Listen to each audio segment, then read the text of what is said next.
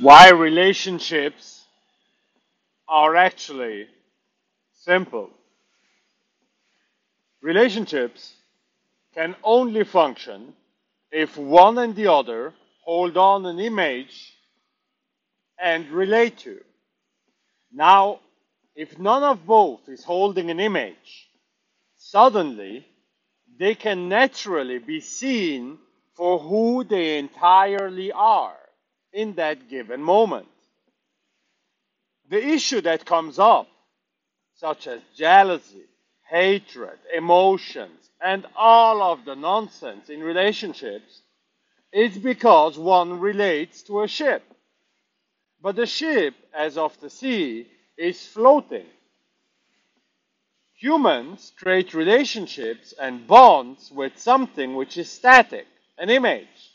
So you met someone 20 years ago, and then you're looking forward that that person remains exactly the same for the next 20 years because that's what you hold on to. I mean, listen to that. Observe it. Open your mind. And you know exactly that it is true what is said. It's not I am truth or I'm saying the truth. What is said is the truth. And this is why there is always issues.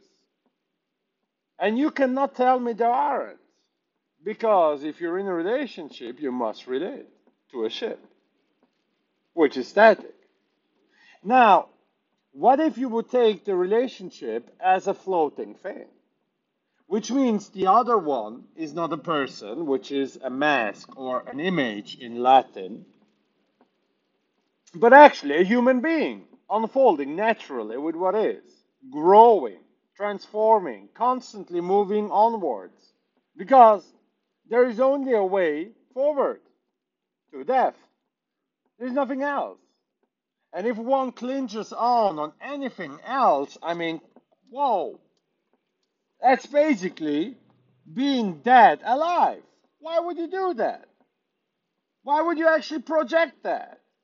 And why on earth would you actually force the other one onto it?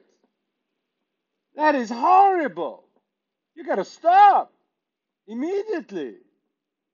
Give up that relationship. Or if a ship, then it must be one that sails.